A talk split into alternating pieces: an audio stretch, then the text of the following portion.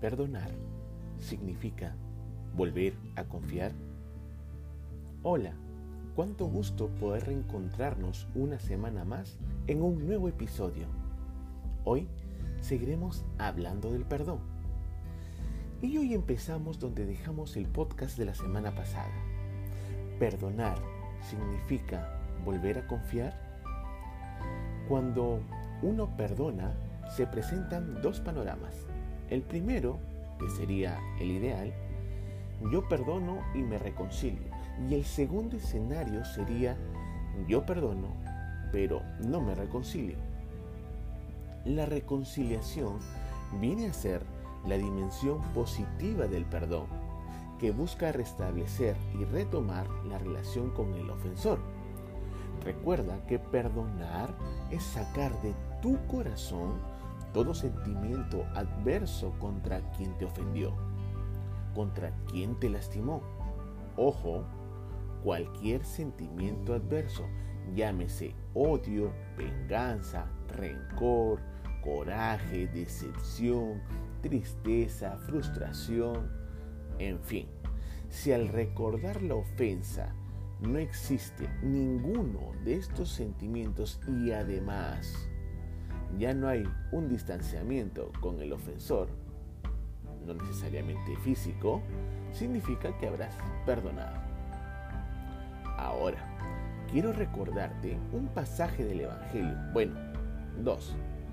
En el primero, Jesús se encuentra cenando con sus amigos y mientras hablaba Jesús, Pedro le dice, Señor, estoy dispuesto a ir contigo no solo a la cárcel, sino hasta la muerte.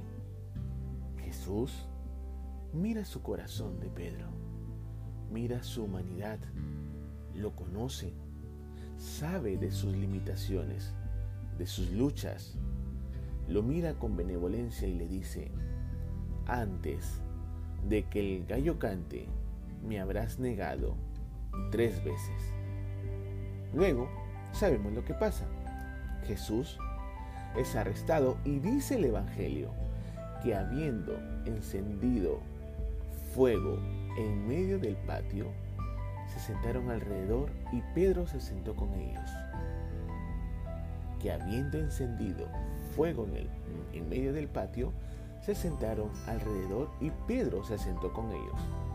Y comienzan a preguntarle si él era uno de los que estaba con el Nazareno. Pedro niega a Jesús por miedo, por egoísmo, por ese instinto de supervivencia, quizás. Incluso en la tercera vez maldice y lo dice con firmeza. Dice con firmeza no conocerlo. Y canta el gallo. Pedro se acuerda de las palabras de su amigo, de su maestro, de su Dios y llora.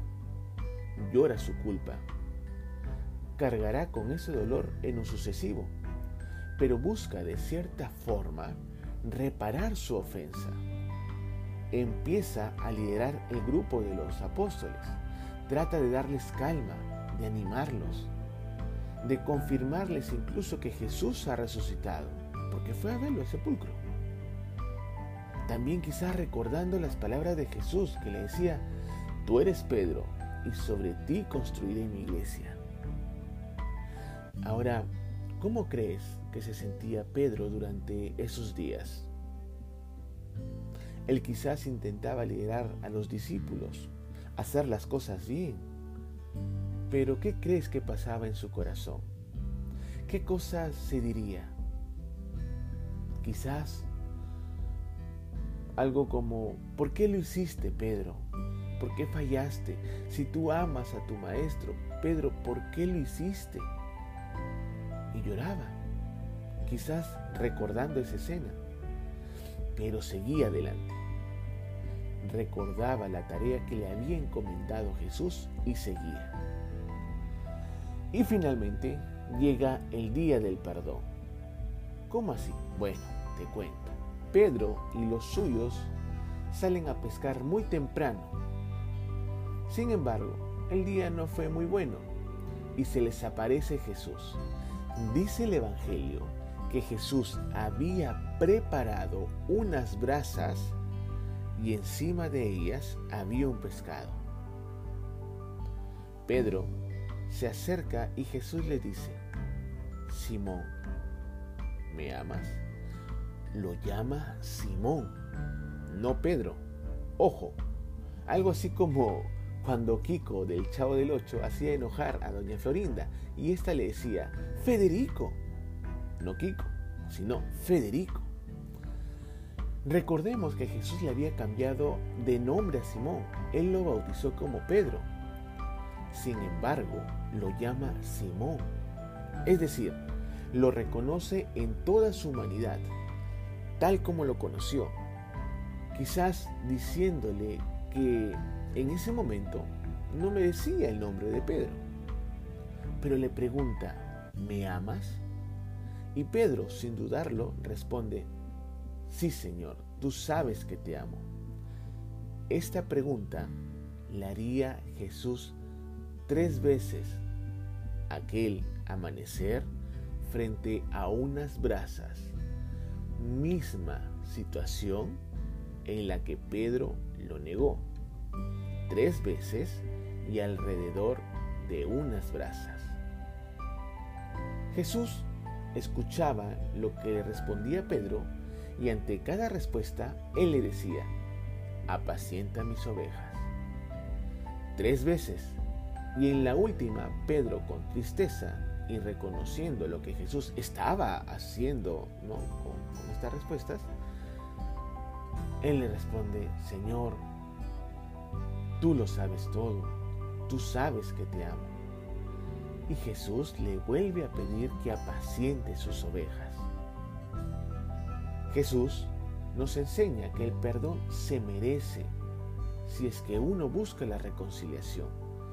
Si tú deseas, aparte del perdón, llegar a la reconciliación, el perdón se merece, no se mendiga.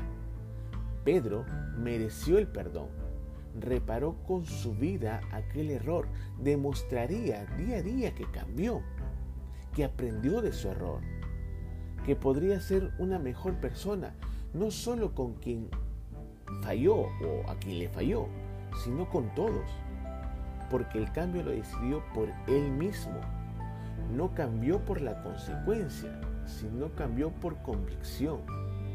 Muchos de nosotros cambiamos por la consecuencia, es decir, por ejemplo, si perdemos nuestro hogar, hacemos todo lo posible por recuperarlo, por volver a nuestra casa. Vamos a misa, somos detallistas, estamos disponibles el ciento por uno para nuestra familia, para mi cónyuge. Pero cuando lo recupero, cuando ya estoy de nuevo adentro, vuelvo a lo mismo, porque el cambio fue por la consecuencia, no porque entendiera que debía de ser una mejor persona para mí, por convicción a mí mismo. Cuando el cambio es por convicción, eso genera confianza. Entonces eso facilita la reconciliación. Y entonces, Carlos, ah, me surge una duda. ¿Cómo sé entonces que está cambiando por convicción o por, y no por consecuencia? ¿Cómo sé que está cambiando de verdad? ¿Cuánto tiempo debo de ponerlo a prueba? Y si perdono y lo vuelve a hacer, pues lamentablemente no hay un escáner del alma. No hay un escáner que te permita ver si aquel que te ofendió está cambiando de verdad. El perdón es un regalo, ¿recuerdas? Pero también ten en cuenta que el perdón no es un felpudo algo que alguien lo puede estar pise y pise. Jesús exige justicia a Pedro. Le pide que apaciente sus ovejas. Busca que Pedro, con esta tarea, repare su error. Y quizás no tanto para el mismo Jesús. Porque Jesús en ese momento ya lo había perdonado. No había venganza, no había distanciamiento. La reparación de error era para el mismo Pedro. Para que él se libere de esa culpa. Para que pueda crecer, Jesús no condiciona, no le dice a Pedro, Pedro, si me amas, demuéstramelo ¿ah? y apacienta mis ovejas, porque eso sería un cambio por consecuencia, ¿verdad? Y no, Jesús ya le había regalado el perdón a Pedro. Jesús buscaba ahora que Pedro repare su culpa y se libere de ella, con una nueva oportunidad de hacer bien las cosas. Y da un primer paso de confianza. Quiere confiar libremente en Él, en que hará un buen trabajo, que, que hará lo que le pide. Y pues, sí, si lo que buscas tras el perdón es llegar a la reconciliación, pues habrá que, otorgar el voto de confianza, de tener fe, de creer nuevamente en aquello que aún no pasa, pero esperamos que pase para bien. En el proceso de reconciliación, sí o sí, debe de haber ese diálogo alrededor de la hoguera, ese diálogo íntimo y de corazón entre ofendido y ofensor, como lo hizo Jesús y Pedro. Si quieres llegar a la reconciliación, sí o sí debe de haber diálogo, porque si no, no habrá perdón y solo habrá una falsa reconciliación que a la larga nos terminará haciendo más daño. Un diálogo donde se pida justicia, como hizo Jesús con Pedro pero para ello debes tener en cuenta que para llegar a este punto, tu dolor, tu tristeza debe de haber muerto, figurativamente. Y quien, y quien esté presente en ese diálogo sea tu versión resucitada, renovada de ti. Si llegas a ese diálogo cargado de emociones, sumergido en la ira, en la venganza, no será un diálogo.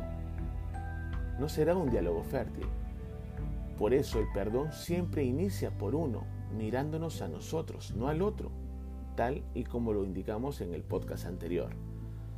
Perdón es misericordia, bondad, es ofrecer al otro lo que a causa de su falta de amabilidad, de respeto, de generosidad y amor hacia a ti, no se merece.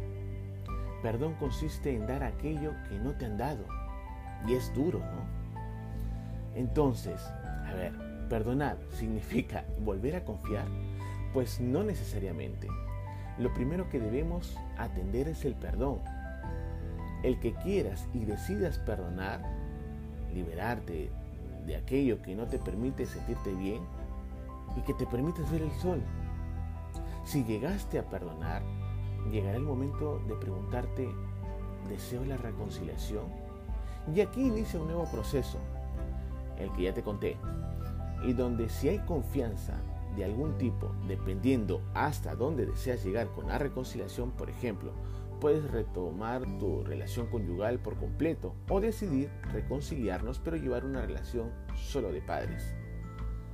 Pero, ¿qué pasa si no quiero reconciliación? Esto sucede cuando, eh, cuando quiero retomar la relación, sea del tipo que fuere, representa un peligro para, para el ofendido, en este caso para mí. Por ejemplo, en el caso de agresión física, puedo perdonar, pero no reconciliarme. Y está bien, porque te pondría en peligro. Recuerda siempre que nada ni nadie te puede obligar a perdonar. Nada ni nadie te puede exigir nada. Tú eres libre libre de regalarte el perdón y libre de dar la reconciliación.